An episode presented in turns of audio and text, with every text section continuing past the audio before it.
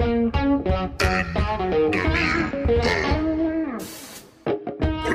dumb podcast.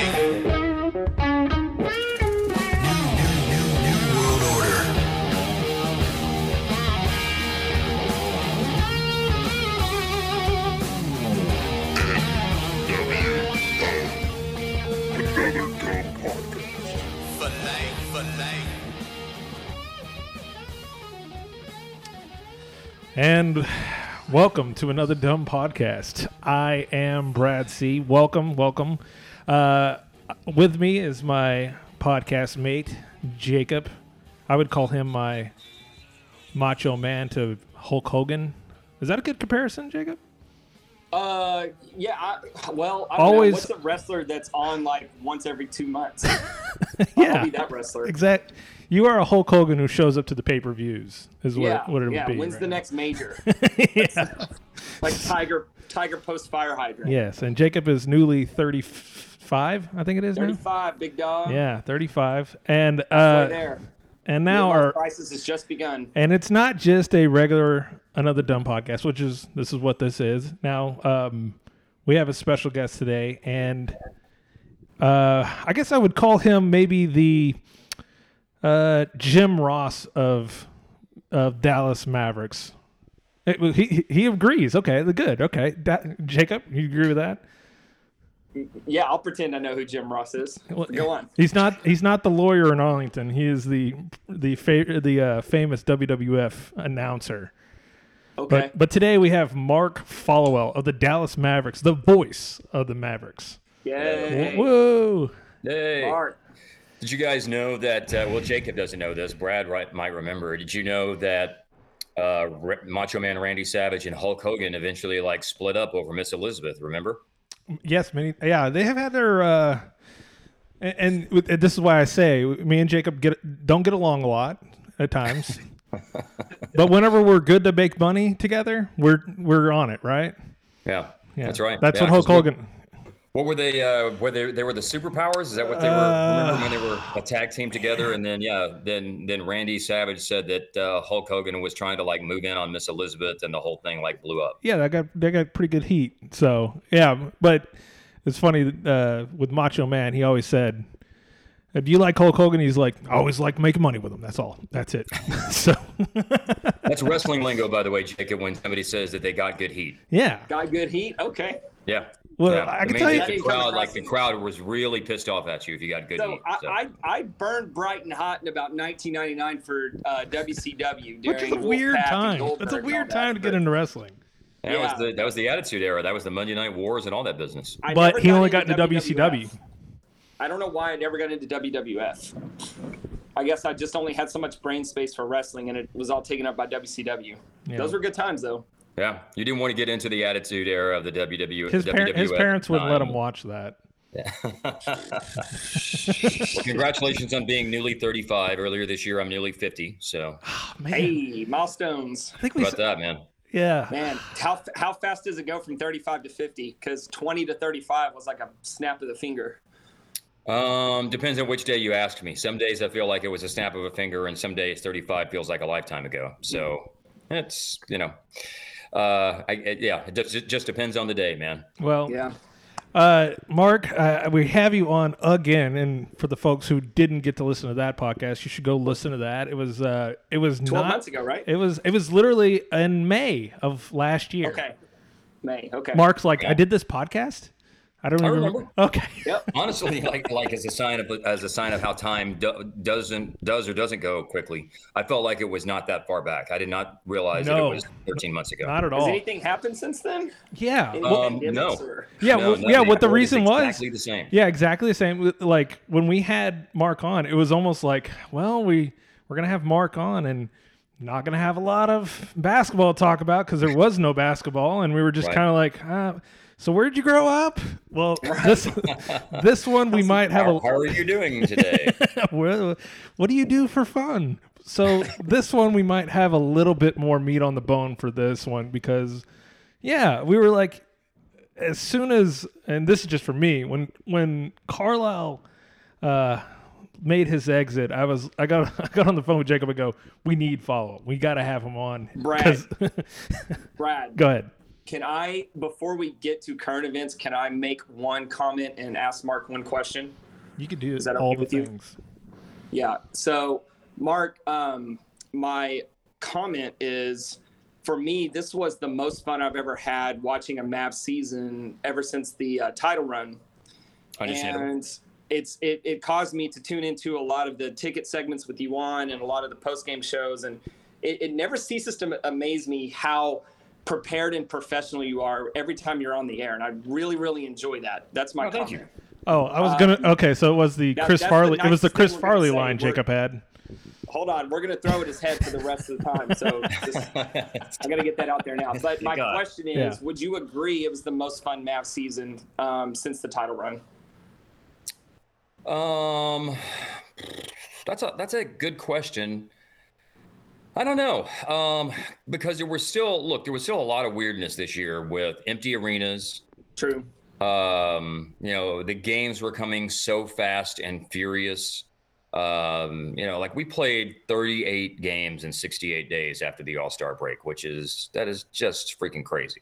Yeah. True. So, um, I appreciate you saying that, but I would probably say for me, no, it was not. Okay. Um, to me, if I'm going to pick the most fun season post title, um, I would probably lean towards the Monta Jose Calderon take the Spurs to uh, seven games in the first round. You know, Dirk was an All Star that year still. Yeah. Um, you know, that that was that was a fun year. Brandon Wright, DeJuan Blair, um, you know, Jae Crowder. That was that was a fun season, man. What year was that? Okay. That was the Um, 2013-14 season. Oh, okay. Yeah, I guess it just depends on I, the perspective you're watching it from, right? I, I, I guess for you, it's all more or less the same, right? You're broadcasting the games, you're doing the tic, uh, ticket segments, kind of the same routine every year. But for me, like during that season, I was um, I wasn't able to watch many games because I was grinding away and at TCU trying to graduate. Sure. And now, What a this humble season, You brag. know, especially late in the year during the playoffs, you know, I'm, I'm, I'm around my friends. We're we're at, we're yelling at the TV at every Tim Hardaway layup in the first quarter, and it was just Right. a really fun perspective from my point of view. So, yeah, I guess with you, you get a much more objective perspective. Well, look, uh, and again, I really appreciate what you said about the preparation and all that kind of stuff. And what I would say, and I don't know if remember if we discussed this on the last podcast. And so before you guys start throwing, sorry, I did not turn my phone down. I was about to say Jacob. St- oh, it's just Mark. eh, Mark whatever. that was me. That was me. Sorry. it's okay. Sorry. It's okay, completely okay. fine. Back Right. Our phone is turned down now. All right. fine. So, um, the, the I don't know. We discussed it last time, but rule number one of Followill broadcasting and and preparation applies to this, but also enthusiasm on the air applies to this, and that is. If I don't sound like I give a shit about the game I'm calling, then how in God's name could I expect somebody sitting home on the couch to give a shit about the game if I don't sound like I do? So That's a great. always yeah. rule number one of the way that I approach games. And like I said, that manifests itself through being prepared um, because you never know when the 12th guy in the team is going to do something big. And that doesn't mean just for the Mavericks, that can mean for the opponent. And I think it's, you got to prepare to say things good about the opponent because number one, look, it's hard as hell to get to the NBA. So I respect everybody who gets to the league. And two, look, you would sound really, you would sound like such a dumbass. I think you would lo- really lose your credibility if you said a lot of negative things or didn't say much or didn't have a real clue about the guys on the other team. And then what if two years later that person's on the Mavericks and then you act like they're the greatest thing since sliced bread? You know, so I think you have to be prepared for the opponent. You have to be able to say uh, good things about them, respectful things about them, know what their strengths and weaknesses are. And then, you know, uh, the enthusiasm thing, you know, it just gets back into if I'm not enthusiastic about it, then why would Jacob and Brad sitting at home, you know, be enthusiastic about it? If I sound like it's ho hum, just another day at the office, then, um, you know, people people might watch the game that way. And that doesn't make my way the right way because I promise you, um, like politics, no broadcaster has a 100% approval rating. And so I promise you, I've got my haters out there, but you know, What? I'm doing it the way I think it should be done. I got to say, I, I, I know people that dislike Chuck Morgan somehow, but I've never heard anybody criticize him. No. you. I, Uh, well, I- thank you. I So I, was just- promise you, they're out there. I was just about to tell you. I was like, Followill seems like the most like I don't know. Highest approval rating. Of yeah, any- I, he's got to be. Uh, I'm trying to think of a uh, someone with a high high approval rating. Uh, he's like the opposite of Congress. Like he, he- Right. he's, his approval rating is great. so, and and I think that's again that's how I mean you don't know this, but th- that's kind of how you and my relationship started. Was Followill got me into basketball whenever basketball was never a part of my life. It was more or less a baseball, football type of thing. And Mark goes where I just plainly asked him on Twitter. This was years ago. This is maybe like 06, 07 type of thing. Going, how can you make me interested in basketball? And you go, this, this, and this, and this. I don't even remember what you said, but I was like, Yeah. okay, let's go for it. And then I watched it and I go, yeah, but and it's what it was. You you got on the mic and you were lit- you made me excited about what the Mavs were doing, and it was easy. That, that, those were easy days, though. I mean. Dirk, Dirk was an easy guy to be like, all right, you know, that's you know that's that's a good guy to be around uh, to Sure. want to watch. Whereas you know some of those years, uh, it it was kind of hard. I have to admit. Yeah, sure. You know, I think the thing too with Dirk is that you know we're not just covering games, and this applies to any sport, any that anybody is doing, whether you're doing it for a national network or whether you're a team broadcaster or whatever. We're not just doing games. We're we're covering people playing games. And so, I mean, that's what I mean. What made Dirk so incredible here is that he spent 21 years here, but he let his guard down so we could get to know him and realized what a freaking awesome dude he was, and that he was funny and had a sense of humor and was self-deprecating, and um, you know, there was just so many and, and incredibly philanthropic, but also did it in a way that was from the heart, and he didn't he didn't do it in a way to put on a show or anything like that. So there's just, I mean, look, we could go on and on about No, that. no, no, I think that's that's a pretty good point of like, yeah, how Dirk was. Dirk didn't do it, you know, uh, not to use a term that can be controversial, but like in a virtue signaling way. It just like it seemed like Dirk was just, man, he really wanted to do what you know, do the good thing on that. But You know, like the whole bit, the, the whole bit with his, or not bit, but the whole deal with his uh, visits to Children's Hospital that he would make to be Uncle Dirk. He'd be the Santa Claus like about a week or two before Christmas. You know, that those, nobody, he would not allow any media to go to those until finally Brad Townsend worked on it and worked on it and finally convinced him to go, you know, probably about 2015 or something like that, after it had been known that he'd been doing it for a decade. And then That's finally, incredible. yeah, Brad, you know, went along and um, you know, told the story of it. And if you remember Dirk's last home game, they did something during a timeout in the second quarter about that. Mhm. Dirk talking about that, or Brad talking about his visit and the story that he wrote. And then that's when Dirk looked up at, at that and started crying, you know, like during the game. So Yeah. that was just, I'm not sure I even uh, missed that whole thing. But yeah, that's, that's I'm not surprised though. That that's No, it's the great. least surprising thing ever. See, see how I keep you guys from throwing at my head by bringing Yeah, up I was, I Dirk. was good. all right. Let's get to the heaters. No, well, uh, well, can I? Well, we were gonna get on. We're gonna get to the the meat of it, but then I wanted, I kind of wanted to jump to a topic that is interesting to me, and I've brought up to Jacob, is the kind of Luka versus Dirk um, phenomenon. Now, Mhm.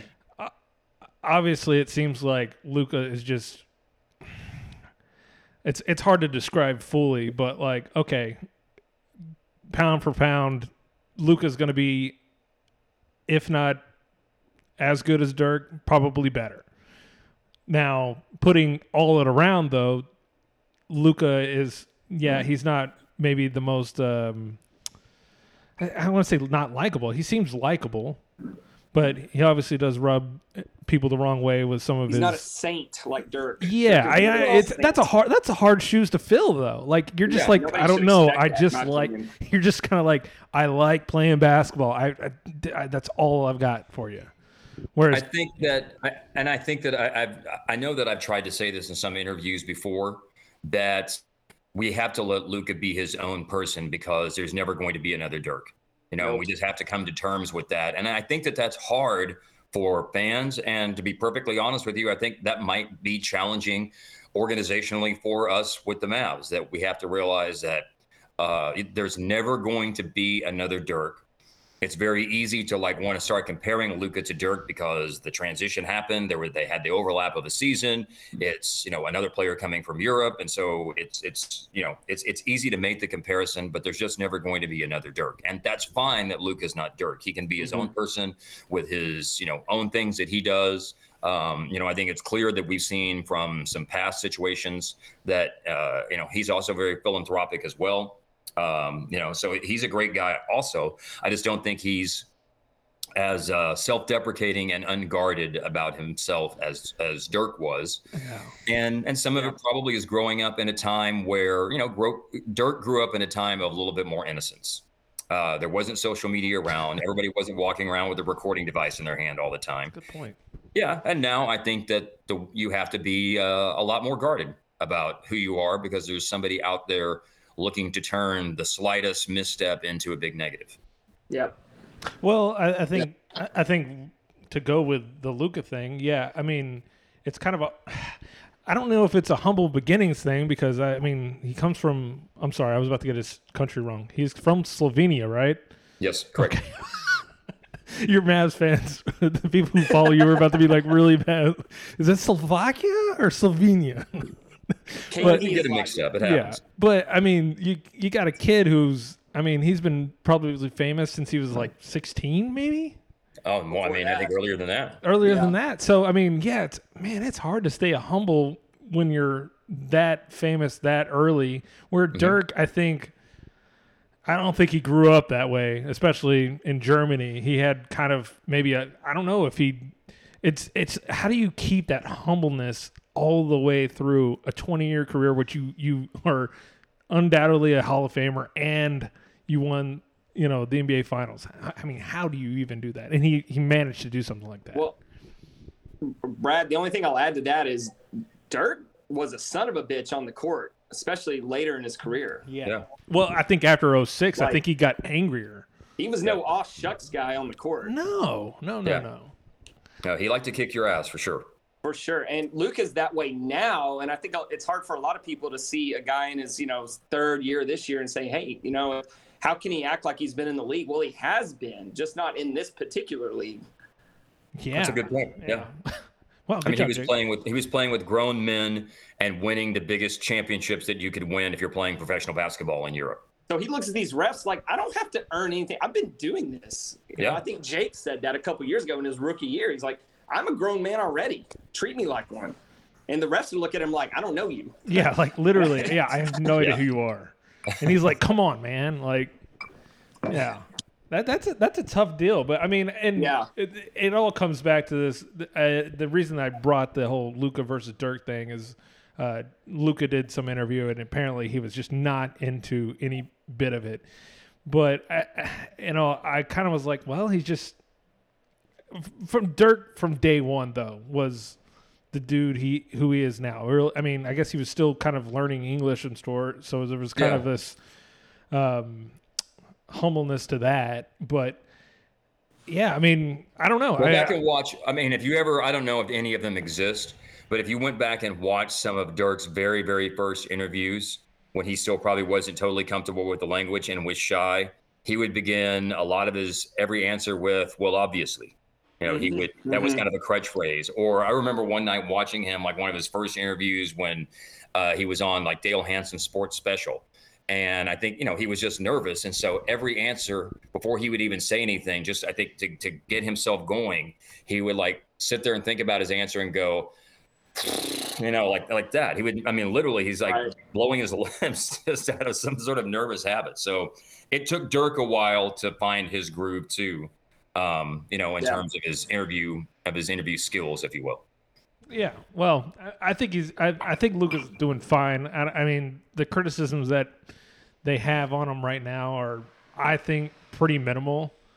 Yes. Um, I, I, don't know. I mean, with a guy who's that talented, it's kind of the uh, you're allowed to have your uh, your what is it the the fungus on your shoes and you know you're on your uh, shower shoes. I mean, that's yeah. I'm okay with it you know. so. uh, from from me, and my perspective, I'm like, well, Luka wouldn't be so mad at the rest if they would do a better job.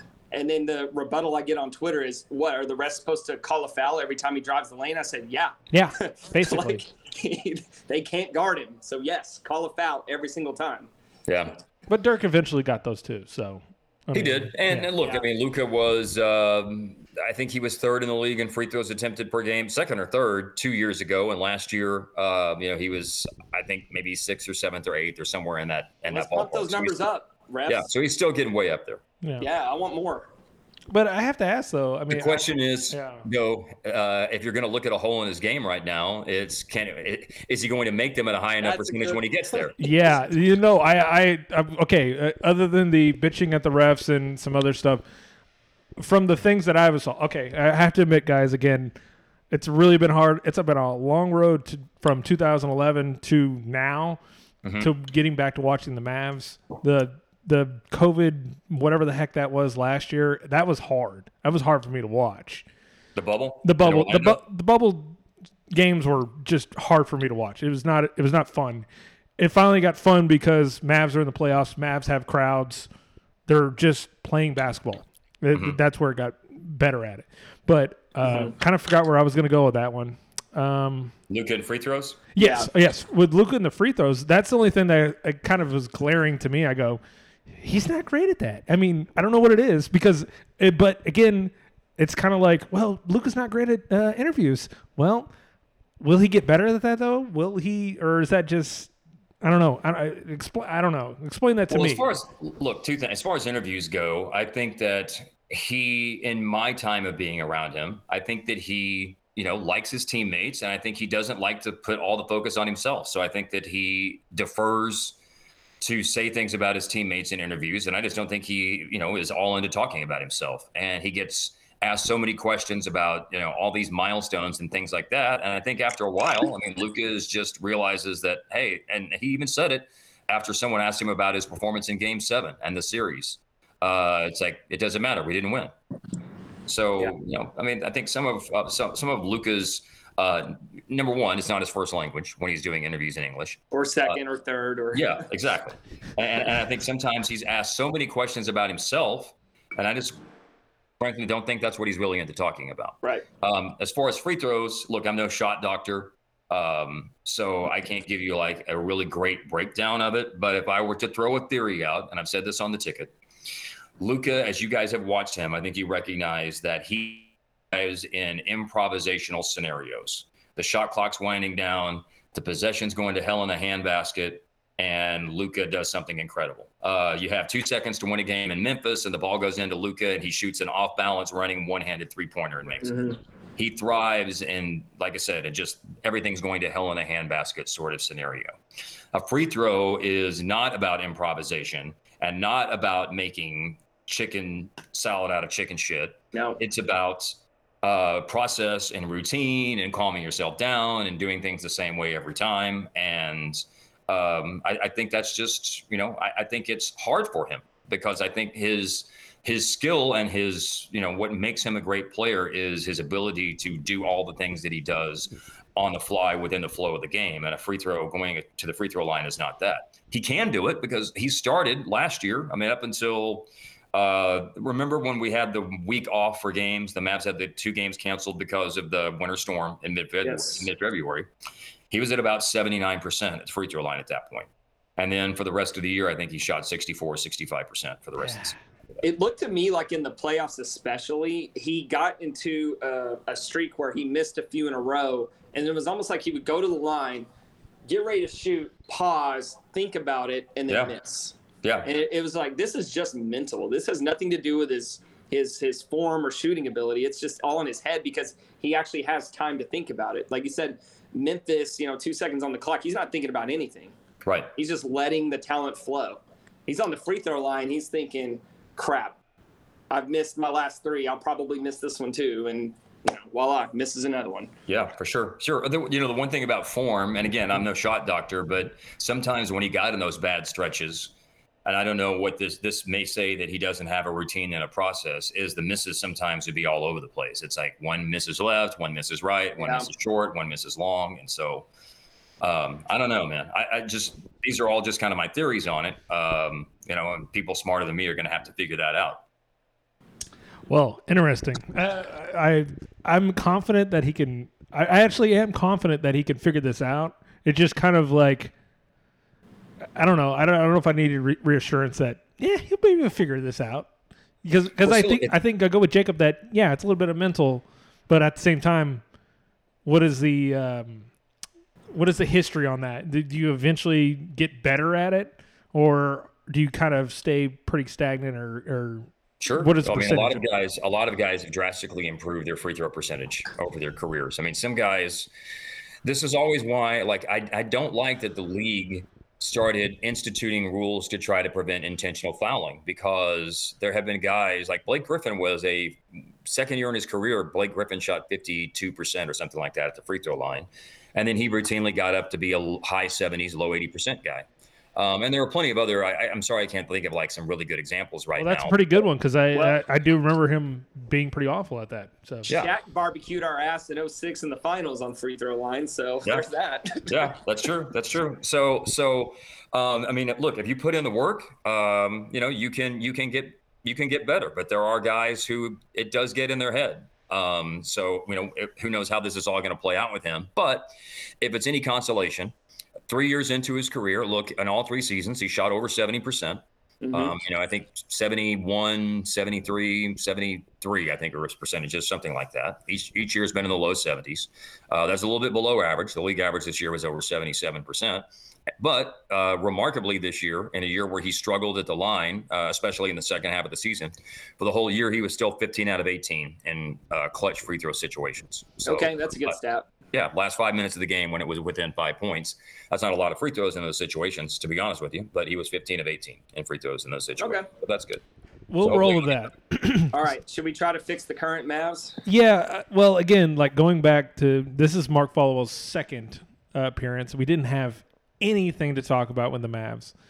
This is the exact opposite. We have just so much going on, and um, you know, Donnie Nelson's gone, Carlisle's gone, and there's this influx of this.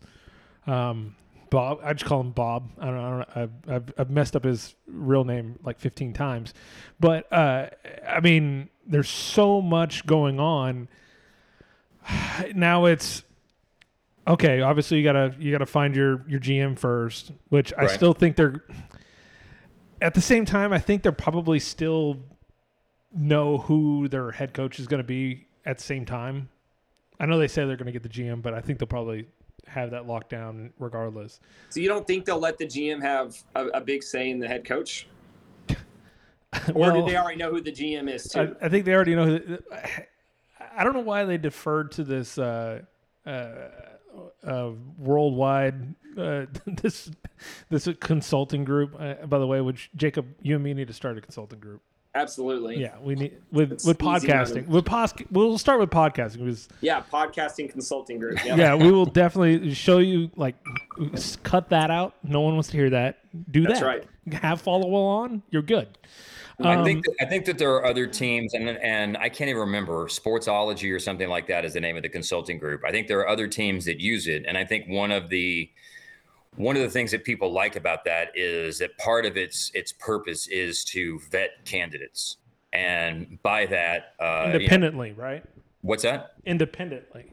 Yes, it's to vet them independently, and it's also to vet backgrounds.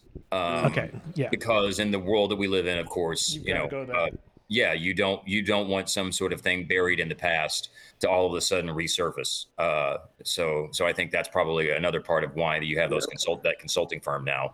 Uh, is that they're out there vetting backgrounds of everybody to make sure, uh, you know, especially if you're going uh, a more inexperienced route, which I don't know what they're going to do. But let's just say that you're going for an assistant GM somewhere that you're going to promote into a GM role, somebody who's been on a on a in, a in a good organization. You say, okay, this guy's learned from another good GM. Let's promote an assistant GM to be our GM. Uh, that person might not be. You know, people may not know a whole lot about his background. He's not somebody that's been in the media spotlight. So, you know, you want to vet people's backgrounds. And I think that's part of the reason why you bring in that independent consulting firm. Did you see the tweet about the Stein Line report today, Mark? I did. The What are your one that said, that? I'm sorry? What are your thoughts there?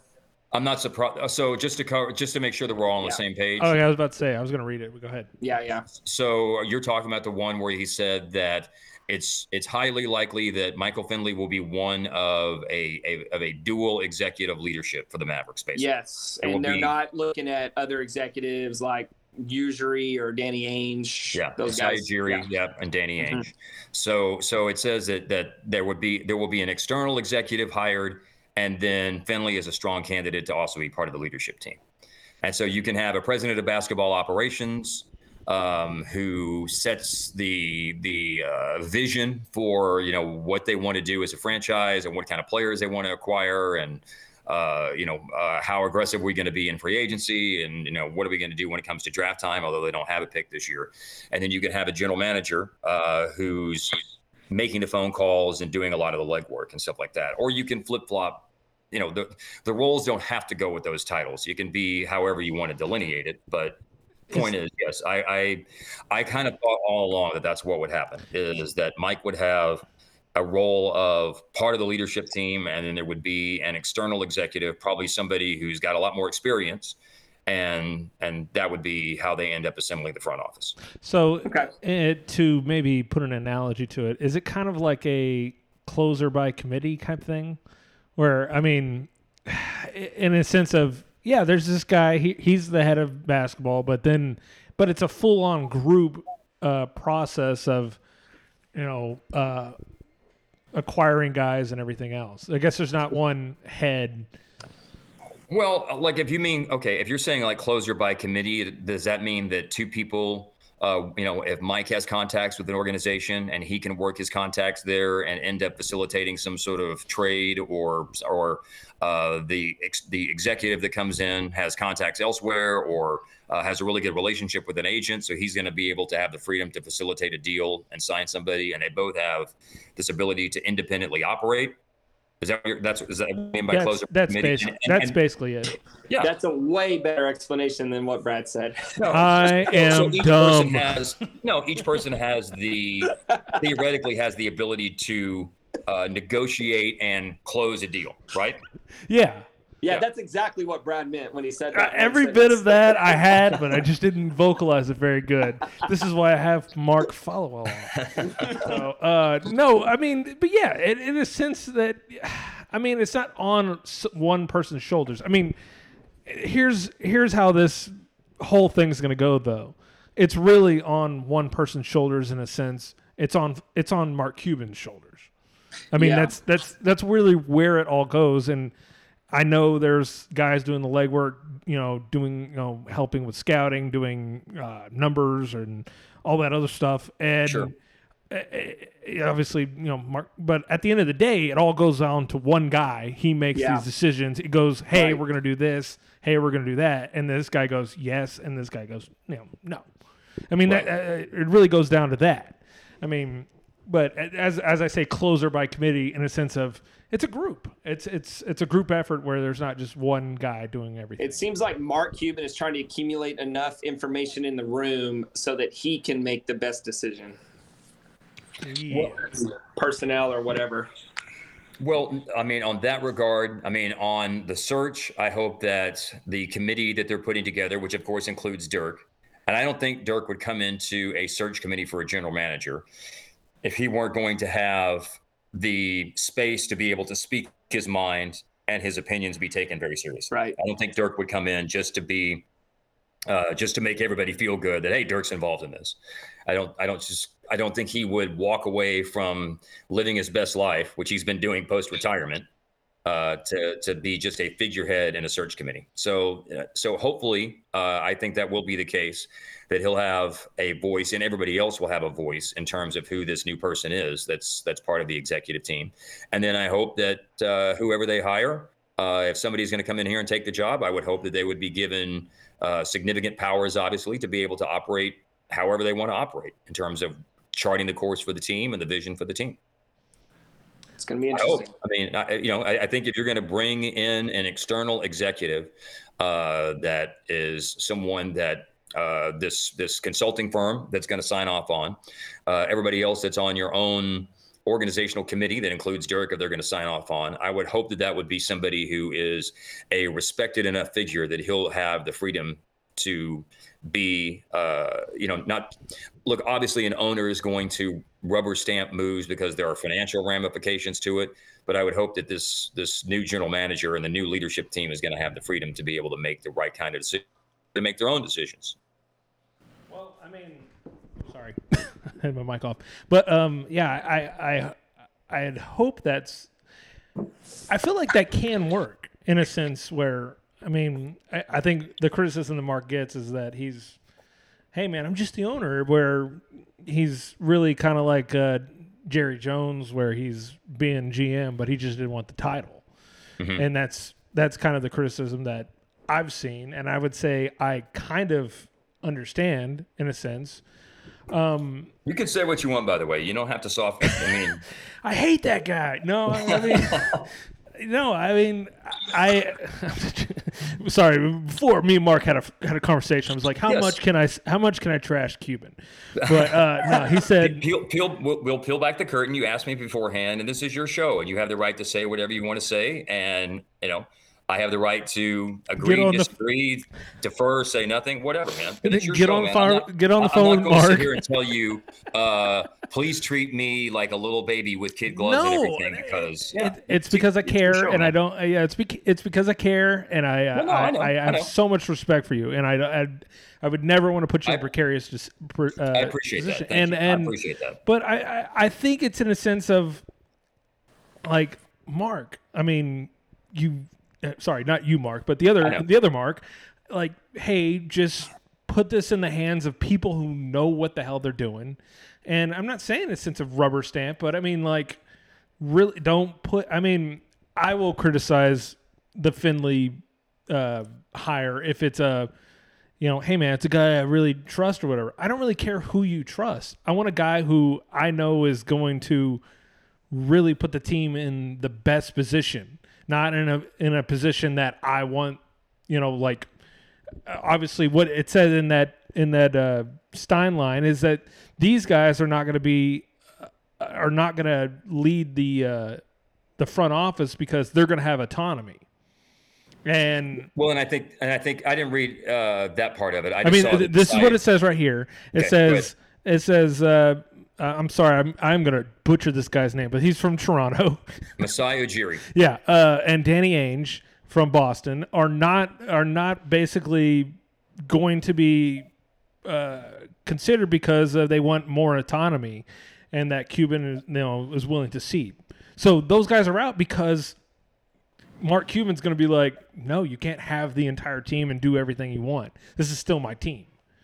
So, I mean, just flat out say Yeah. what it is. I mean, and the things that people have been pissed off about Cuban is because Can I, can I say one thing? Go Before ahead, we go any ahead, farther? go one, ahead. Of, one of the other things too about Masai Ujiri that my understanding is is that in whatever situation he goes into, he wants equity.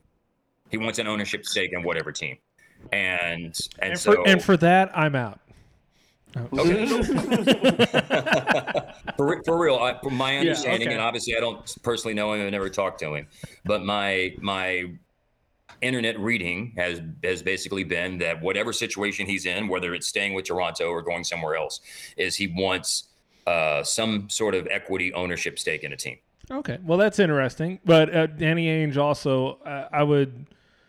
Is there any? Uh, again, I don't know what his ousting was. Is there a black? Uh, not whoa, whoa. I'm I'm like a black mark on his record because of his ousting or anything I like that. No, I think he's been look, he's been with Boston a long time. Um, I think that if anybody, you know, that any any criticism of Danny Ainge was that uh, for a while he was winning so many trades that supposedly people were like really wary of actually doing a deal and trading with him. But then, you know, the other thing is that uh, you know they accumulated a lot of draft picks and then sat on them for a while and were really reluctant to make moves because I think that they were so consumed with, well, we have to make sure to win the trade. And so I guess, uh, you know, just they had so much draft capital from that Brooklyn deal back in 2013. Remember that deal where Boston traded Kevin Garnett and Paul Pierce and Jason Terry to Brooklyn and got three first round picks and the right to swap picks and a couple of other drafts or something like that. And look, they came out of it with Jayson Tatum and Jaylen Brown out of that. And so those Pretty two guys, players. yeah, I mean, those two guys are the centerpieces of a team that went to the conference finals a couple of years ago. But then the team's taken steps backwards since then. And I, I think maybe the the view on Ainge is that maybe he didn't maximize all of the assets that they had. And then people who cover the Celtics would probably be able to give you a much better detailed step by step explanation of it than I could. But from a distance, what I've read is that, yeah, that's at the end of the day, um, you know, uh, the team's been taking steps backwards. Um, you know, this year they barely, I think they finished 500, uh, as a matter of fact. Uh, and so they barely got into the playoffs and they got bounced pretty quickly in the first round. And yeah, that, that the feeling was that they accumulated an enormous amount of asset capital Okay. and then didn't maximize it as much as they possibly could have. And the fact that probably it was just, quite frankly, like here, maybe it was just time for a Time change. for a change. Okay. Right. Okay. Well, I feel like we've we've hit the GM uh, Yeah. portion. I we mean, I fixed the Mavs. we fixed the Mavs. The, I mean, I don't know. I mean, I, it really doesn't matter. I mean, at the end of the day, Well- Mark Cuban's going to do what he wants to do, and if, and if he feels comfortable with Finley and he feels like he can start a group uh, head executives that can make the Mavs Mike- successful, that's and-. And Mike's already been in a role where he's been part of the decision making process in the front office. I think, for example, he had a heavy hand in selecting Jalen Brunson in the draft a couple of years ago. For example, I think that's one move that uh, you know the reporting on that has been that that was a significantly pushed for move by Mike uh, back in the 2018 draft with that with that pick early in the second round. Oh, But it look, worked. look before we get to the well uh, I- i guess you're wanting to transition into coaching and all of and coaching ties into having good players and so there is something i want to say on that here in a little bit but but let's let's skip to whatever it is that you want to get to right now Oh no. Well, I, I let me ask a question about that real quick. Did you hear Jake and Dan last week talking about that perhaps Carlisle comes from kind of an old school way of coaching that modern day players, um, I guess Gen Z or whatever, they don't they don't really uh, relate to. It's it's it's that hard ass. I'm gonna I'm gonna dog you in front of your teammates, and and a lot of these um, younger coaches that are relating to today's NBA player, a little more on the soft side. You know, they're still hard, but they they they relate better to the players. Did you hear that segment at all? Um, i did not hear that segment i was Okay, on well, that- i was on holiday basically The recap of it. yeah i was on holiday in mexico last week for Yeah. Okay. That's Yeah. even better than listening. well, to let's hurry up so we can get to offense to Tulum them. talk. the So- sports so day talk app does not it. work in mexico so was, i did not hear the segment but yeah, they but- were basically speculating whether, okay, you know, we love Rick, but perhaps it was time just because, you know, maybe Rick's way of doing things just doesn't translate to um, this generation of NBA players that's coming up. Well, uh, uh, let me. I'm going to let you finish, Mark. But I I think what my criticism again of of Mark uh, Cuban, the other one, um, is again that he's just, frankly, he's just a bullshitter. And I'm like, okay, if you if you have a problem, and you know there's a problem, everyone will be like. Obviously, we probably need a change, and we would probably be frank with it. It's kind of like a doctor going, yeah, I don't know, man. You're probably gonna die. It's it's. I hate to be bearer of bad news.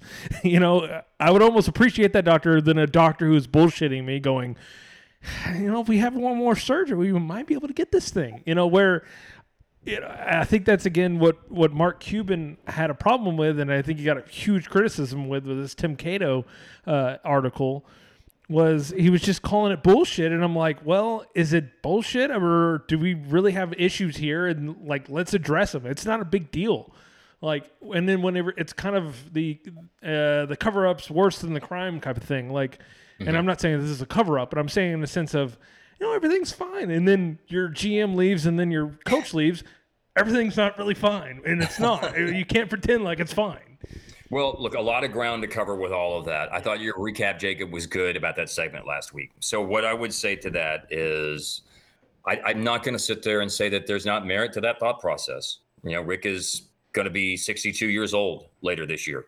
Wow. Um, you know, I do know that Papa in his in his case, he was trying to make changes. Uh, I've heard him talk in interview sessions before about watching, uh, you know, studying psychology things and watching documentary. He he told us about some documentary that he watched and called "In Search of Greatness," and it you know it profiled high level athletes and dealing with high level athletes. And you know, look, when it came to Luka, I mean, I don't think you could argue that. I mean, he gave Luka an enormous amount of freedom. You know, if, if there were if there are personality clashes, and look, we all saw that Luca would get mad about certain things. He got got very mad about the timeout in the in the fourth quarter of game uh, six, as he should have. I thought that was a, I did not like that decision, and I, I well, thought. Can that, I interject a little more information before you finish? Yeah, Um, sure. The the big example they cited was uh, Luka wasn't so much upset about how he was treated, but how Rick would treat other players, like his good friend Salah Mejri. They said, Yeah, uh, okay, and and I guess I did hear maybe the hard line brought that up. Uh, Oh, I didn't hear that, but yeah, maybe. Yeah. Yeah. Uh, but that, that's what Luka's. That, that's where they speculate Luka's' beef was not so much how Rick treated him, the superstar, but you know, his, like like you said earlier, um, Luka loves his teammates and his teammates love him. So Yeah. when he sees Rick just dogging Mejri, that may not sit well with with Luca, despite Well, how he's treated personally.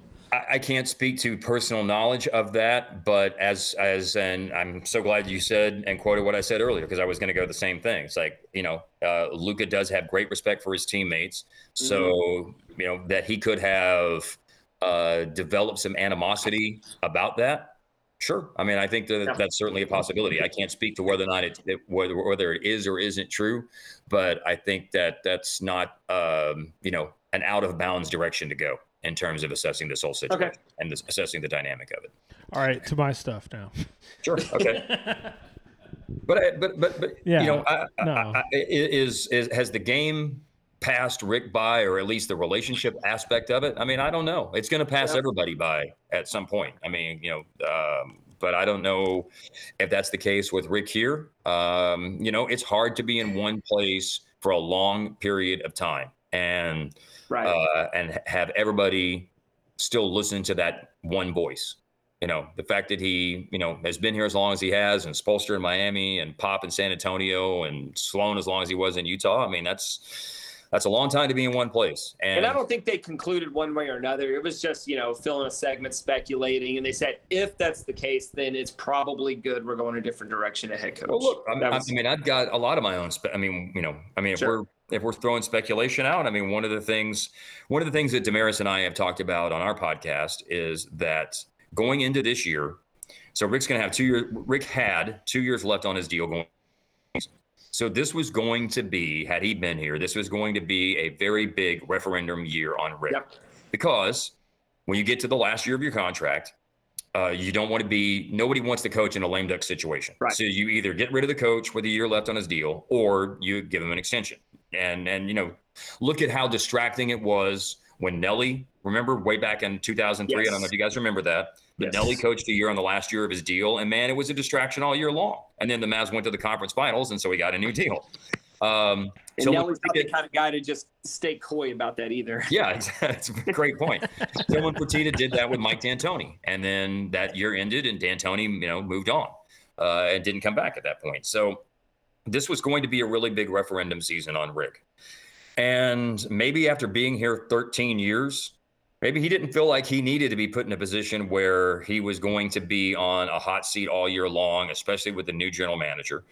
And I've said this in other interviews. I'm sure that if he listens to me say this, he would say, "Well, Followill. I'm always under the I'm always under the microscope. I'm always under pressure. I'm always being evaluated. That's just part of the business." However, he was going to be more under pressure, more under the microscope, more evaluated than normal, in my humble opinion, this year. And maybe you know, I, I'm sure this would be never be something he would admit publicly. Uh, you know, it, but maybe he just didn't want to deal with that. Get him on the phone right now. we'll figure it out. Yeah, yeah. Let's No. knock it all out tonight. I'll, s- I'll send him a text. We'll see if he yeah, gets back. I mean, it, I, I mean, it's it's for a guy like that though. I mean, okay, I, I can't get myself in Carlisle's shoes, but you're like, I've already won a title. I mean, obviously, you would be fine to wear, win more titles, Yeah. but be like, yeah, there's probably not going to be. There's, oh, I've I've squeezed all the juice out of this one. I think it's probably just. I mean, I wouldn't even. It's not a big deal. At the end of the day, like it's not a big deal. to Leave. Yeah. You know, especially especially considering he said in his statement, "I'm looking forward to the next chapter of my coaching career," and obviously this is a really good off season. Uh, no, it was, it was so great. The way he put it, yeah. he goes, "Yeah, I'm just not going to coach here. Like, no big deal." All right. You know, look, look from from my perspective on it too, and I think why. I don't know if you guys heard when I was on with Corby and Bob last week. I, I heard it. Yeah, and, and those and Corby was like, "Well, you know, don't you think this is going to be something that's super positive?" And number one, man, I have no freaking idea if it is or not. I mean, this right. may turn out to be great and blow you know, up in our faces. Who yeah, knows? it may right. be shitty. Who knows? Yeah. I, I, don't know how it's going to turn out. But, but for me, I'm just not at the whole like feeling super positive about it yet because I have personal relationships with those guys, and I'm going to have, you know, hopefully good personal relationships with whoever the next people that come in are.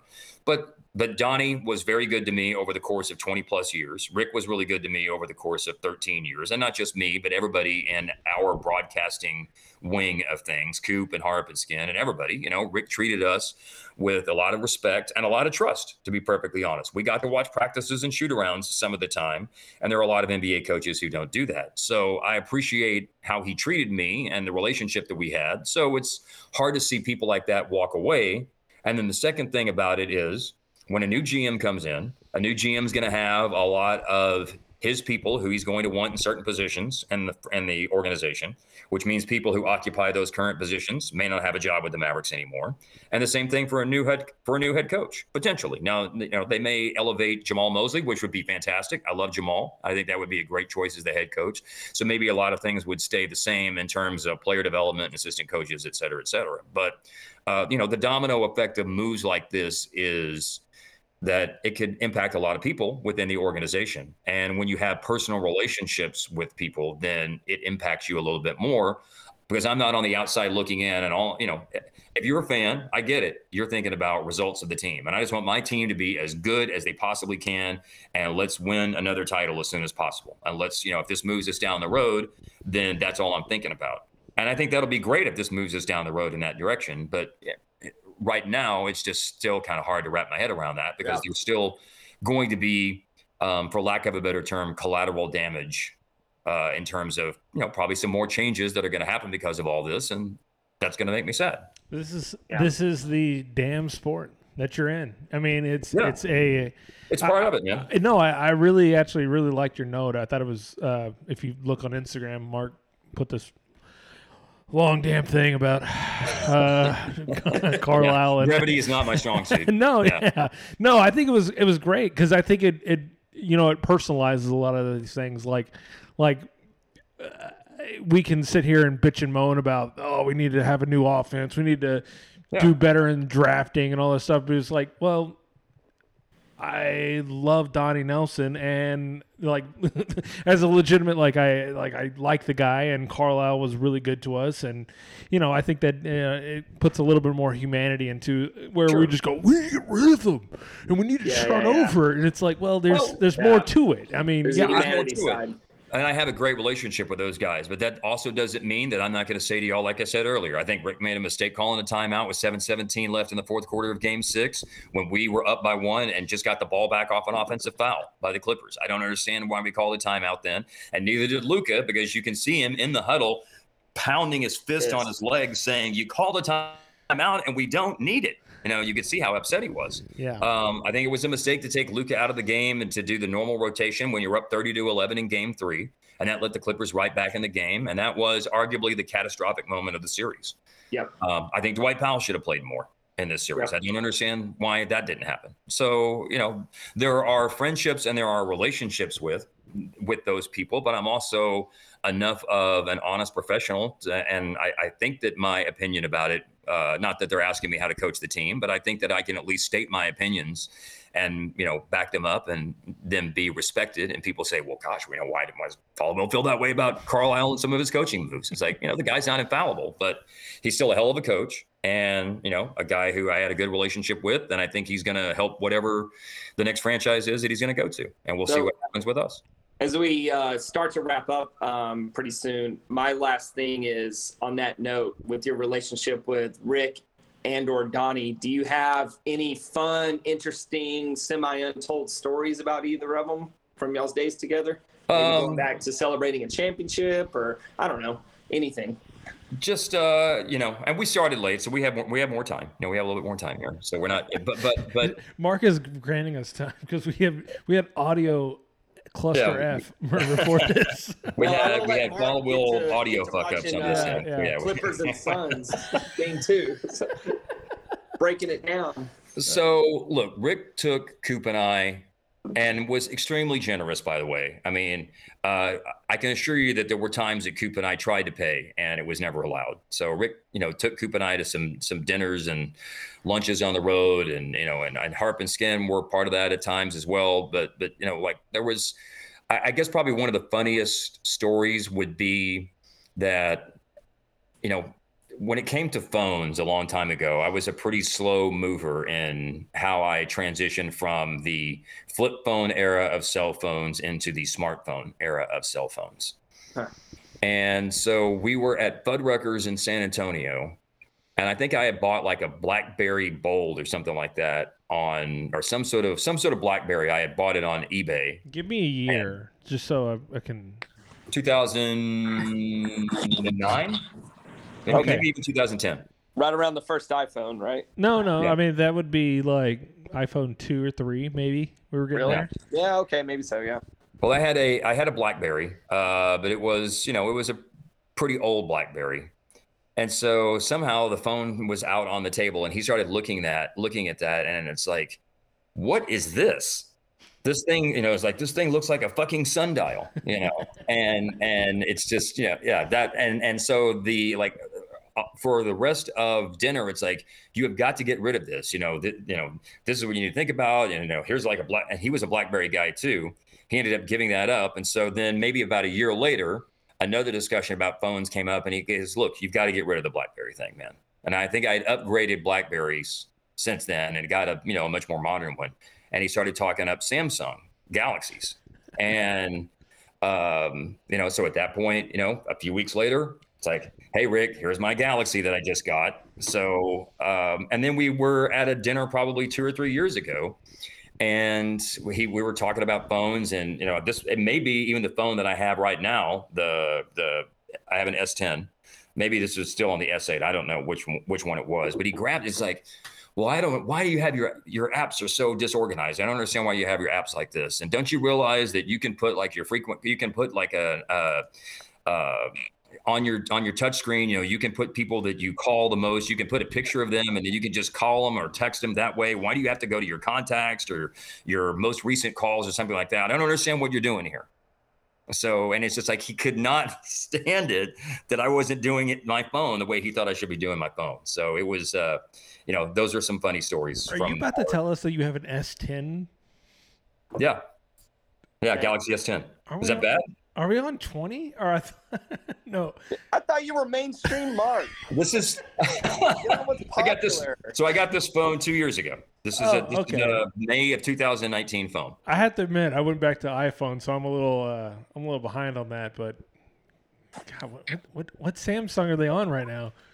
I don't know what Galaxy we're on right now, but but but uh, you know, and then sometimes it would be like when we were at a pizza place in Houston one night, and he's like, you know, uh, what what what uh, you guys listen to country music very much? And you know, Coop and I were like, no, I mean, not really. I mean, I like some of the older stuff. It's like, well, you guys, you guys started got to start listening to like Miranda Lambert. You know, you guys you wouldn't believe like how good her music is. She has so much energy in her music, and the, and just there's so much passion the way she sings. You guys, you know, I've been listening to her lately. You guys got to start listening to Miranda Lambert. So, and there were, I mean, you know, he loved the Grateful Dead. Huh? He's Yeah. a deadhead. Yeah, yeah. So his first, so uh, his first date with his wife was a Grateful Dead concert in Boston. Yes, where supposedly That's where that's supposedly like Bill Walton left him the tickets, and it all worked out. He said, you okay. know, all but- right, all right. yeah, Bill Uh, Walton arranged for the tickets to get left for for Rick and his wife to be on their particular date. We and I heard a story about that, and it just Rick comes um, off as the like. Okay, I read a book of like uh, Eric Clapton. I know Eric Clapton is already like a a legend in himself, but he he, he talked of a story of like. Hey, I, w- I was in a bar and then uh, the Beatles just wandered in and they had the I can't remember what album that they had. They had maybe it was the you know what's the uh it's not the White album, but maybe it's the one after that. And we're like, yeah, and we just uh sat and listened to the Beatles album and dropped acid. And I feel like I feel like Carlisle has those those stories where he's hanging out with Bill Walton and and all whatever you know Larry Bird or something like that. He is And just, Jerry and Jerry Garcia from the Grateful Dead shows up, and I mean that. Uh, he he's he's an under, underrated guy Vince, around Mel- here. Vince Welnick is there. Yeah. you know, the late Vince Welnick shows up or something like that. And Yeah, for sure. Okay, can we can we can we? he was fo- before, but he was into the Dead after Ronald Pigpen McKernan. Of course, we can't forget, you know, to make some sort of reference to the. All right, Jacob, give me three minutes, two minutes on Pigpen. Yeah, give me, give me, give me two minutes on Ronald Pigpen McKernan, Jacob. Yeah, I got nothing. he was a keyboard player for the Dead way back when, and then le- he left us far too soon. Give you three seconds. I was seconds. about to say Jerry Garcia. name another uh, Grateful Dead guy. I can't. Okay. I only know Gary Garcia because of a cross Canadian ragweed song way back in the day. okay.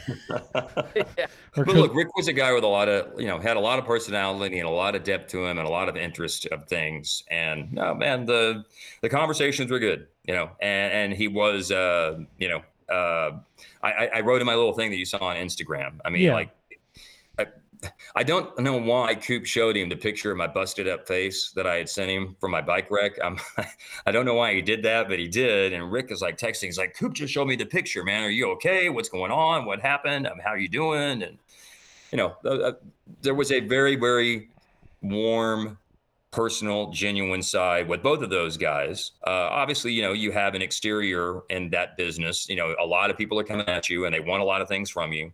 And so it takes time to penetrate that exterior. But those guys were, you know, once, once you've done that, I think with a lot of us around the Mavs, I would all, we would all say that we were treated well by Rick and Donnie both. yeah. As long as you're interviewing them on the ticket. no, Oh my God! uh, can we talk about the the best ticket moment for Carlisle? Was was Sean Bass's question? yeah, Was no. just no. Some others, man. There's some others that's real. Uh, that that's got to be top whatever top one. I don't, I don't know. Okay, so uh, we're getting into coaching. Uh, you know, obviously we have Jamahl. Mo- You know, you- Can you give, give me like a few minutes on Jamahl? Mo- I'm, I'm for guys like me who uh, we past Rick Carlisle. We don't know those other guys on the bench. So Jamahl's been an assistant with the Mavs since 2014. Um, he played college basketball at Colorado. He played professionally in Europe. Uh, he never played in the NBA, but he did play professionally for several seasons in Europe. And then he was, and I, I think, I, I, forgive me for for forgetting. I think Milwaukee was the team that he was an assistant at before he came to us, but I'm not 100 percent sure on that. I don't remember. But he joined the Mavs in 2014, and he's worked his way up from being a player development assistant coach, that level, like behind the bench. You know, like the front row guys on the bench this year were Jamahl, uh, Zach Guthrie, and Mike Weinar. Um, and then you have other assistant, and then you have several other assistant coach, and those, but you're only allowed three assistant coaches to sit with the head coach on the front row.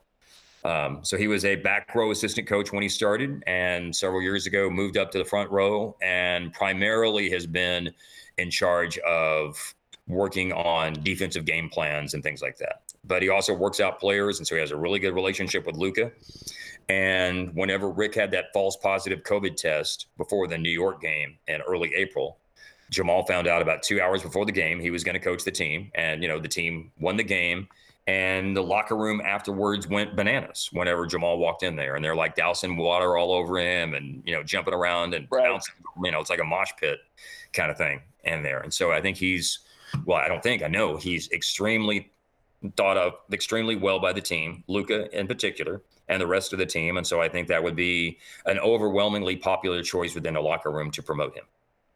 There are obviously differences when you move from one when you move one chair over to the big chair. There are obviously differences, and you know he could be with Luka, for example. He could be sort of a filter um, you know, the head coach is like, I'm frustrated with the head coach. And Jamahl could say, well, look, this is what he's trying to get across, and this is what he's trying to accomplish, and this is what he wants, and et cetera, et cetera. And he can't do that, you know, now that he's the head coach, somebody else is going to have to be that filter. The relationship changes between everybody. So there's challenges to that. But it's obviously worked in plenty of other instances. And he's a great basketball man, and he's a heck of a guy. And yeah, I would I would support that fully. Heck of a guy.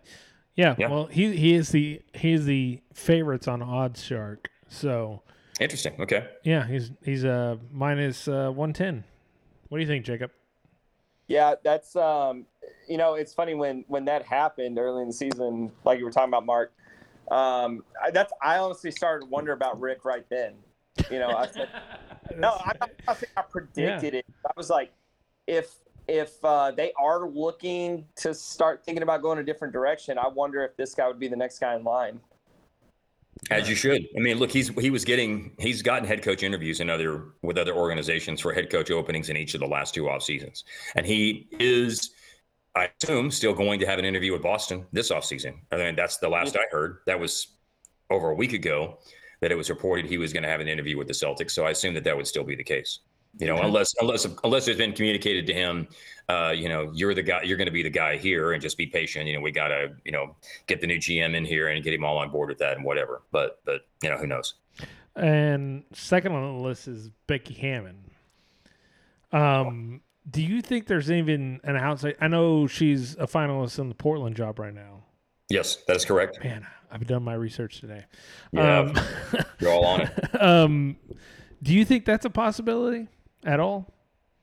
Um, yes, but I don't think it's a strong possibility. Okay, Yeah, I, think mean, that. w- my my my feeling on it, which uh, a lot of my feelings on things have been wrong before, but if I were to guess right now who the top candidates are, um, you know, I, I would lean towards people who have connections to the Mavs. Um, Jamahl Mosley, who's obviously been here, who's obviously here, um, Terry Stotts, and Jason Kidd. You Uh, know, those would be. I have to. I have to admit, I don't know the Jerry, uh, Terry Stotts connection.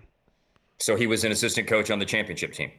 No shit. All right, Yeah, So, cool. Yeah. So Rick came here. Okay. When Rick came here in 2008, his lead assistants were Terry Stotts and Dwane Casey. And by the way, Becky Hammon and Terry Stotts are tied in odds.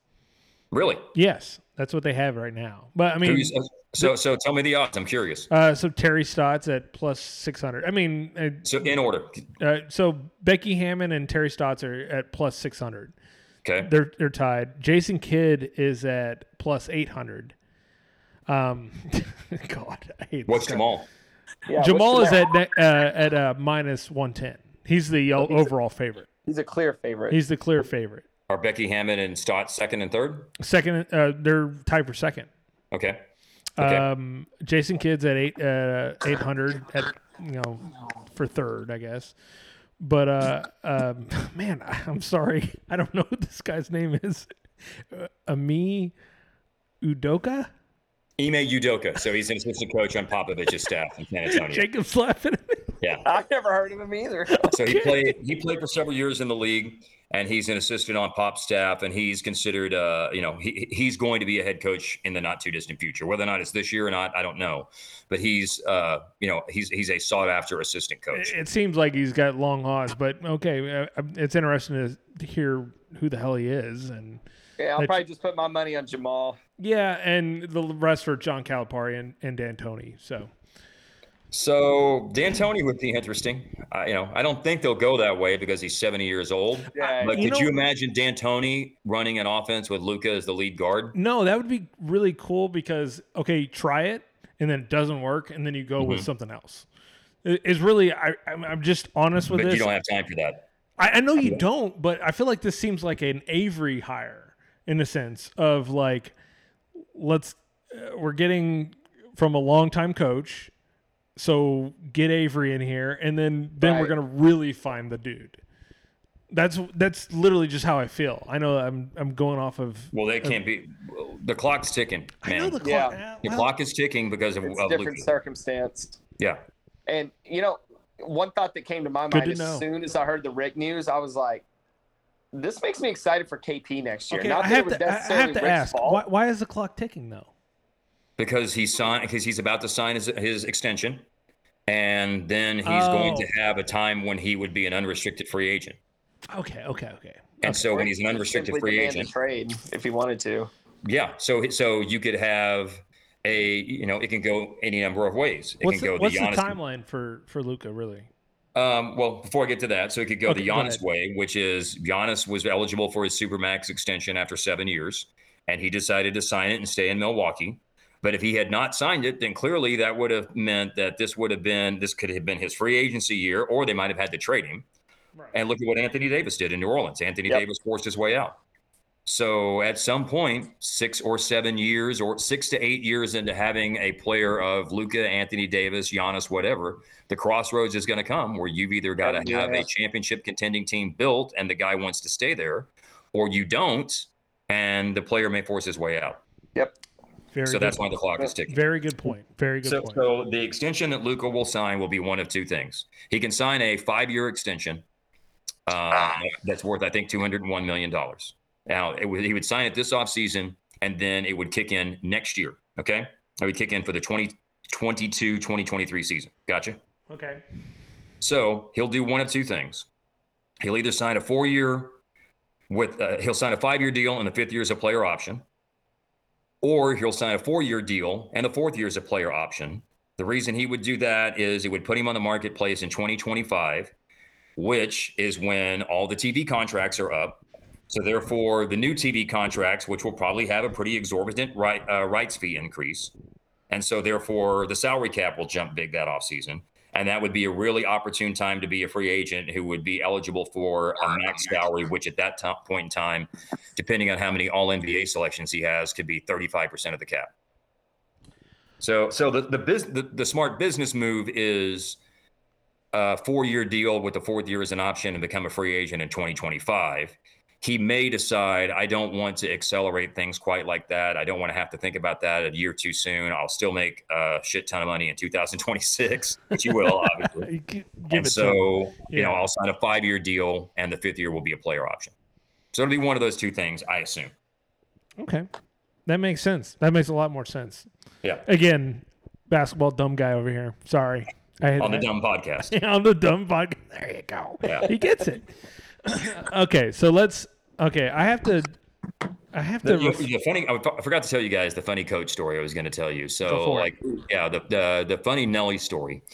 So, my first game I ever did was, and I always appreciated this from Nelly. So, March 4, 2000, in San Antonio at the Alamodome. I was you know, the first game I got to do radio play by play as a fill in. And the PR guy for the Mavs at the time, Greg Elkin, walks me into the locker room before the game because I have to do the pregame radio interview. You know, that's a four or five minute interview with Nelly. And I had, you know, been to practices, and Nelly might have known my face, but he damn sure didn't know my name or anything like that. So, you know, Greg introduces me and says, "Hey, you know, he's filling in for Matt Pinto tonight. He's going to do the interview." And and you know, he's all like, "Oh, that's great. That's fantastic. You know, good deal." And he goes, "Well, um, I need to go. Uh, you know, I'm going to get a cup of coffee." He goes, "You got any whiskey to put in my coffee or anything like that?" It's like, "No. Well, uh, if I were going to do that, Nelly, I'm more of a tequila guy, so that that would be what I would want." He's like, "Oh, okay."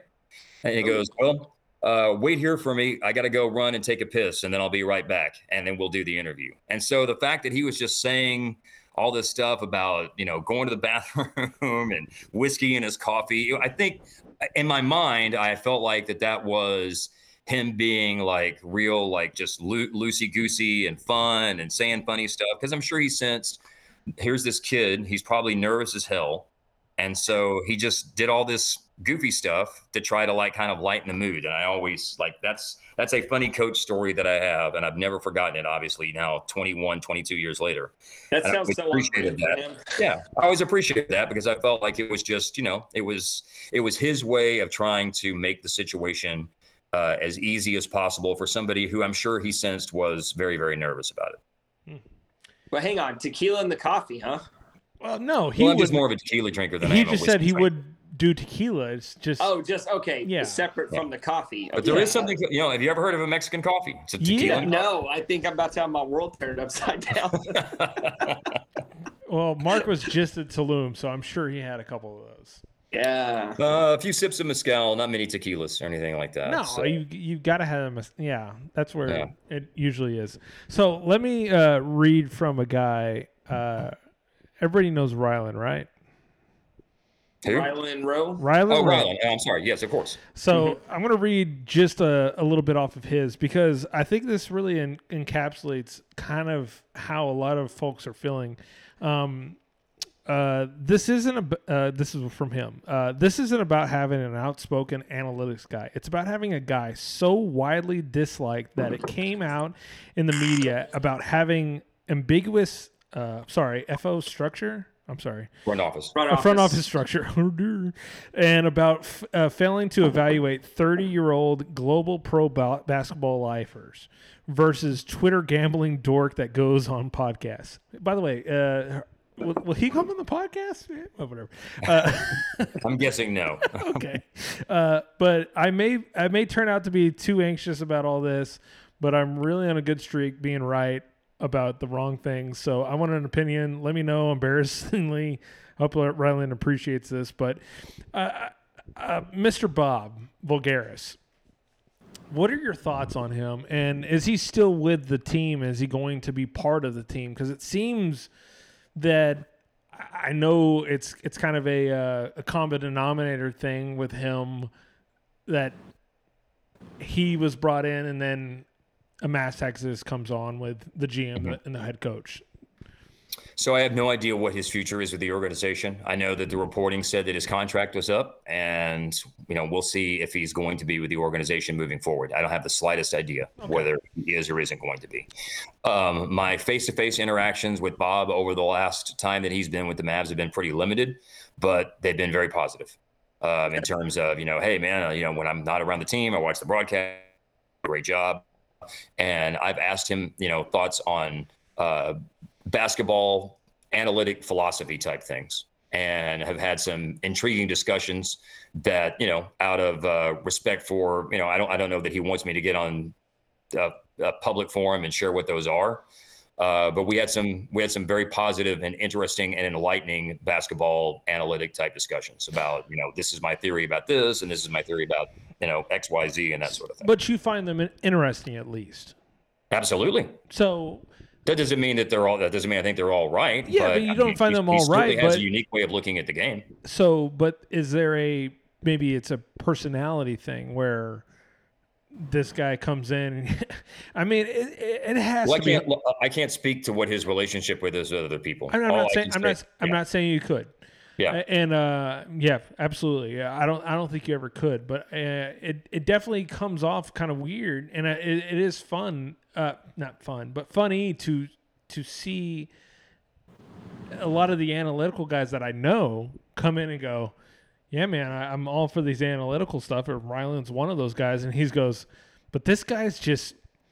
too, maybe over the top and abrasive. He's he's the Corby of Mavericks, and and not able to fully, uh, I don't know, put place himself and have it Is, coexist. is what you, is what you're trying to say? I feel like what you're trying to say. Tell me what I'm always trying to say because I'm always bad at what I'm trying to say. Go what, ahead. what, what you're trying to say is sometimes, and I think that this is true in a lot of situations in uh, different companies, and I don't mean to sound like I'm stereotyping, but sometimes people that are very, very good in data and numbers and things like that uh, don't necessarily have the best relate best people skills. Is that what you're trying to say? I, I think I so. feel like I that's mean, the direction you're going, it's, right? It's uh, okay. I, my best friend Jacob has really bad. I don't know. I'm, I'm just in a sense of like, yeah, people skills. You're just you just splurt things out, and you're like, dude, why would you just say that? You're Where- saying Jacob doesn't have a filter? Well, I'm just moving him as a as a uh, example. So, Sure. so Well, again, you know, like I said, I can't. I, all I can speak to is my interactions with him have been positive. Uh, what his future with the organization is, I don't know, and what his the dynamic of his relationship with other people, I don't know. Uh, you know, I'm certainly not going to come on here and dispute the reporting that took place and by by another person. You know, Yeah. I, I respect other people's reporting, so I'm not going to sit here and dispute it or argue it. All I can say is I can't, you know, add anything to what the dynamic was like with with him and other people uh, that were discussed in the in the article. Well, it it, it, just be, brings up a good question as far as from my uh, people that I trust as analytical guys that they're even coming to the maybe the realization that maybe this experiment isn't the best and I I wonder how we go forward okay you're gonna have a new front office you're gonna have a new head coach do you keep this guy on here that maybe I'm not saying it's a toxic situation, but he maybe rubbed people the wrong way. And so I don't know. You could always keep the person on, and they're in a role where there's less interaction. I think that could be a good Mhm. thing. Where yeah, yeah, Yeah. uh, that could be probably where it may go. but uh, you know, I, I think uh, you know the thing to always like. I, I know you didn't necessarily ask me this, but the thing about analytics that I always feel like my my feelings on it is it's good to have a system. Uh, I think it's always great to be looking for you know what the um, you know best way to play is, and you should always be trying to evolve and things like that. Um, but you also have to realize that look, you know, uh, not every game is the same. Over the course of a long season, you've got to be able to win games different ways. And you know, my, my perfect example of analytics is Game Seven of 2018. Uh, and this sound this sounds like maybe a little bit of a negative analytic take, and I don't- don't necessarily mean it is. But sometimes you will hear guys say, you know, we have to shoot threes. You know, it's either threes or layups. Threes are better than twos. And I think about Houston, 2018, Game Seven. Chris Paul's hurt. Uh, they have a lead over Golden State, and then they proceed to miss 27 straight threes. And you know, Chris Paul is a, one of the great mid-range players in the game. And I think that if he's healthy for that game, then he's going to say, fuck the analytics. I'm not worried about shooting a three. I'm going to go down. I'm going to get my little free throw line pull up jumper off a pick and roll that I always am able to get, that I've knocked down way more than 50% of the time when I've shot it throughout the course of my entire career. I'm going to go down and get that. I'm going to get us a bucket. I'm going to get us another bucket like that. And I'm going to stabilize this thing so we stop falling apart because we're in the mid- middle of missing a whole bunch of threes. So I think you know every game takes on its own personality, and you have to be able to adapt to all of those things over the course of games. And that's that's my sort of thought on you know uh, threes are better than twos, but we're also we're not two people standing on opposite sides of the gym just trying to accumulate points as as quickly as we can.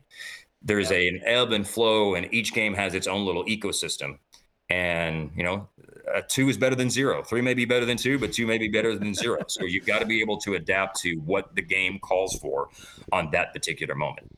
That's, no, that's I- I- my my limited thought on. There's tremendous value in analytics, but also um, there's tremendous value in being able to read and react to whatever the current situation of that night's game calls for.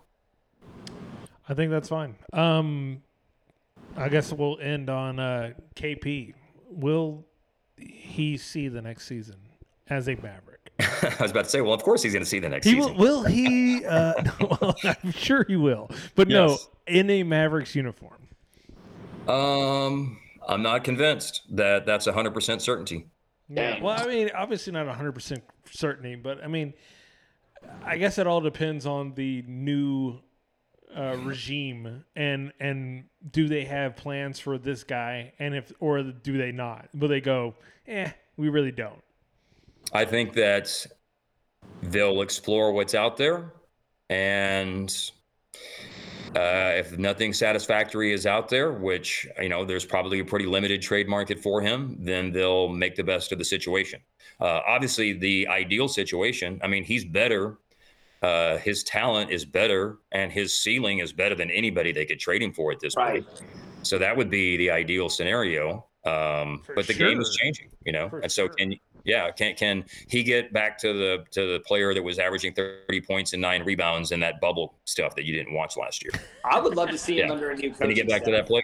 Oh yeah, for sure. I mean, that, that's that's the kind of the deal. There is, I'm almost. I know. Again, I'm not the basketball genius here, of course, um, but I was like, man, you have KP. It seems like he'd be pretty great. Let's. I think you maybe ride one more on this with a new coach.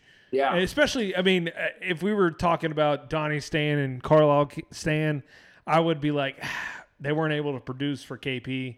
We can't, we can't do that. But now I'm like, you know, let's find someone who can possibly keep these both guys uh, together, and then let's see what happens. And if it doesn't Being work out for next year, let's see optimist, what happens. Really.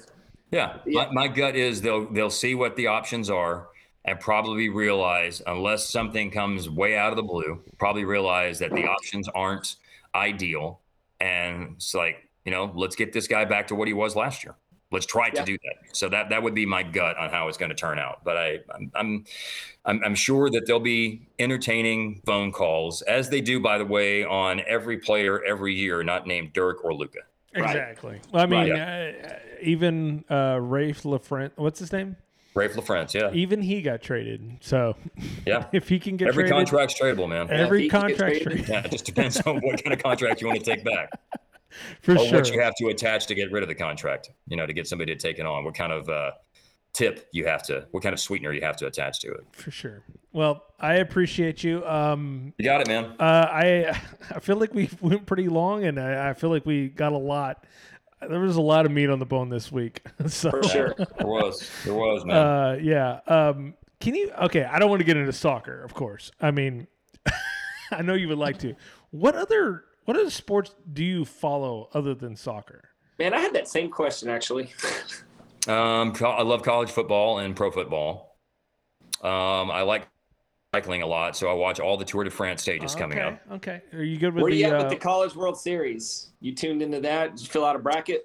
I did not. No. Okay, next No, year we'll next get year Mark we'll get you in. on the I, Curry I actually Cup. run a college baseball bracket challenge, so maybe we can get you I, in w- next year. I was curious about how I wanted uh, since they were local. I was hoping DBU was going to make it to the college. Well, they beat my frogs, so but- Yeah. I was a little bitter about that. I have You know- They're a good team. Hey, My very quick thought on baseball is that the game has changed so drastically in the last few years, and there's and because I can't be in tune with the game all the time and watch it all the time, Right. and so therefore, uh, BABIP and FIP and all this stuff that's referred to. I mean, it's like the game is spoken in a language that I don't understand. Like I grew up with, you know, the the common language of baseball.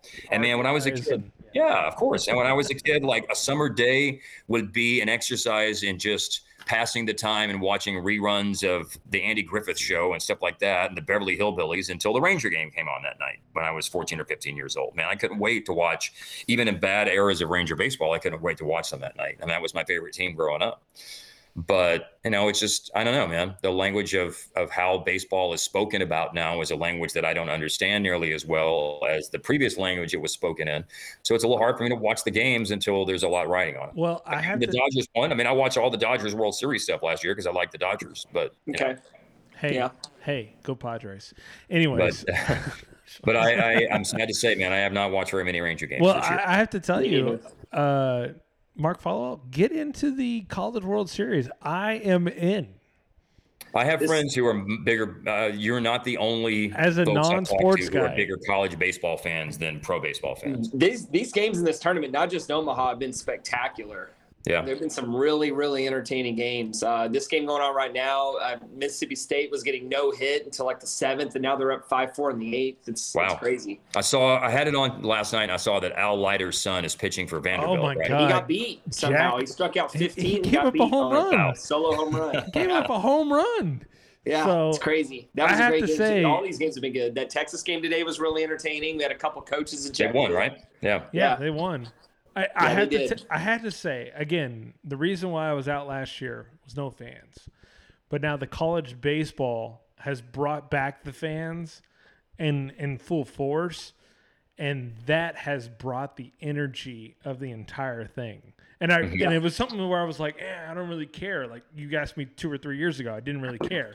But now with no fans compared to fans, it's just Yeah. so, it's it's there's a different feeling to it. So And college baseball fans are pretty hard, man. They're pretty tough. they are They will, uh, brutal Yeah. They are will brutal. get after you, man. when they bring It's out the almost the keys at the end of it. Oof. Yeah, it's it's my number one sport. College baseball. yeah, it is. You're the first person I've ever met who I said know. I, I'm weird, but Jacob it is it's a not a judgment. dude. It's just an Well, observation. No. going, going to TCU It's and then perfectly being fine. nationally elite helps with that. But yeah, I love the sport overall. Well, Good times, man. if we could well, probably, I'll, I'll start. I'll start watching a little bit more this week. if we could pitch, you know, college baseball to Mark Followill, I think we did our our best. But man, Hey, leaving my legacy in the world. That's what it's all about. All right, Mark. Well, I I greatly appreciate it, and I have to say this again. I know you're about to be. I, you said you're about to be fifty. No, I turned 53 year- three months ago. You you turned fifty.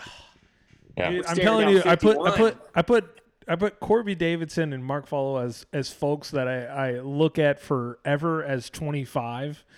They're just always 25. It doesn't matter how old they get or whatever. But uh, Mark Followill in this city is a uh, should be put up on the pedestal as one of the great broadca- broadcasters in this city, and I greatly appreciate you coming on and Well, you, You guys know, are you guys yeah. are too nice, man. You no, no, are- I, I, that- I have to say, I mean, I. I think you're, I think you're great for this city, and I, I, I, I can't say enough about it. I think you're foolish to come on this podcast, but it's, it's regardless of that. No but. My wife's yelling the same thing at me yeah, right now. I know, I, I great, I greatly appreciate it, but it, it's getting dark and it, it's time to go. But I, I, I thank you a lot, Mark, and uh, Yep. we'll hope to have you on the third time. We'll, we'll see what happens next year.